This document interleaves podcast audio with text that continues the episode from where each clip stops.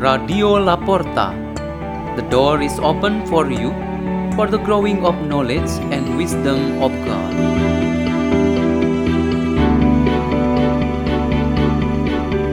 by Giovanni Rasidy from Frankfurt, Germany.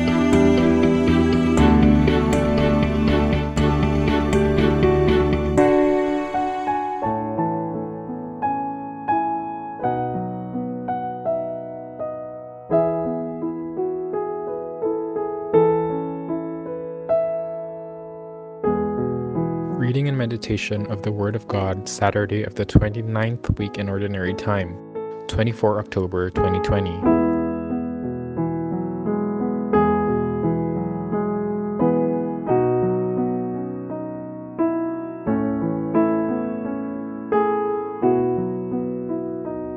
The Gospel of Jesus Christ according to Luke.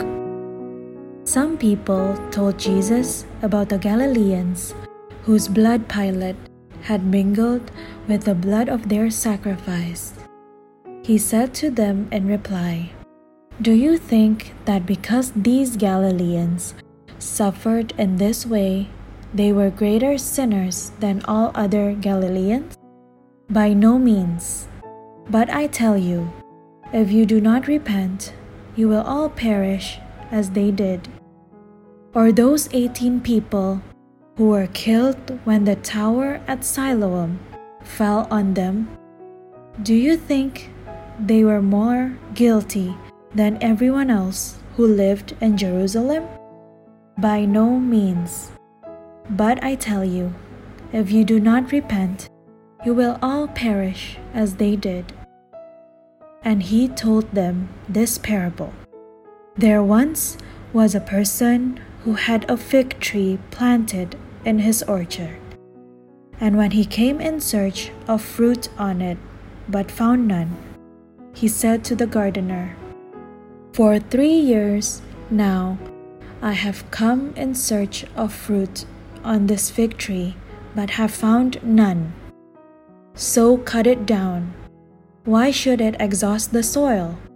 He said to him in reply, Sir, leave it for this year also, and I shall cultivate the ground around it and fertilize it. It may bear fruit in the future. If not, you can cut it down. The Gospel of the Lord.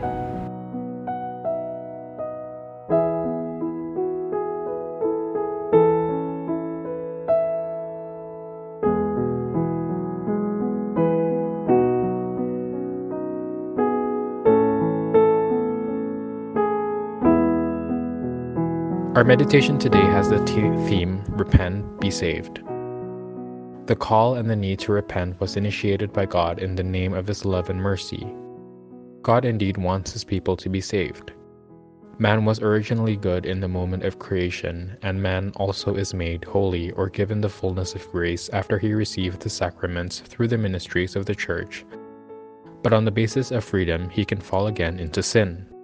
Like the compassionate and merciful God, the Church as a mother is also merciful when she experiences how her members take the wrong path against her and God as well. Sin and evil in the world have destroyed the lives of some members of the Church to the extent that they are prevented from finding light and truth that can help them to change their orientation of life. Besides that, families are also sad and suffering the loss of their children who have been in various evils and sins the larger scope, such as society and surrounding environment, are also affected by the setback in the life of the church. We as individuals and in the fellowship of the people of God do experience certain loss, and we're disappointed when one or two of us behave rudely and unfairly towards one another. To act against all these sinful situations and the reality of life that is against the will of God, our Christian spirit requires us one common act which we all know as repenting. The Lord indeed calls, so also to the church, families, and neighbors who have the same desire that their members must repent from their sinful lives. When the person called hears and realizes his or her sinful situation, it's mostly hoped for that his or her heart has been knocked, and this is the beginning of steps to repentance. St. Paul, in his letter to the Ephesians in today's first reading, provides us a solution to overcome this hypocrisy. We need to strengthen our fellowship as one people of God and to have true knowledge of Jesus Christ, to gain Christian maturity and to grow in the fullness of Christ. In other words, when we stop sinning in all the hypocritical ways, we will be saved. Let's pray. In the name of the Father, of the Son, and the Holy Spirit, Amen. O Lord, see us as your servant, who hope always for your mercy. Glory be to the Father, and to the Son, and to the Holy Spirit, as it was in the beginning, is now, and shall be, world without end. In the name of the Father, and of the Son, and of the Holy Spirit. Amen. Radio La Porta. The door is open for you.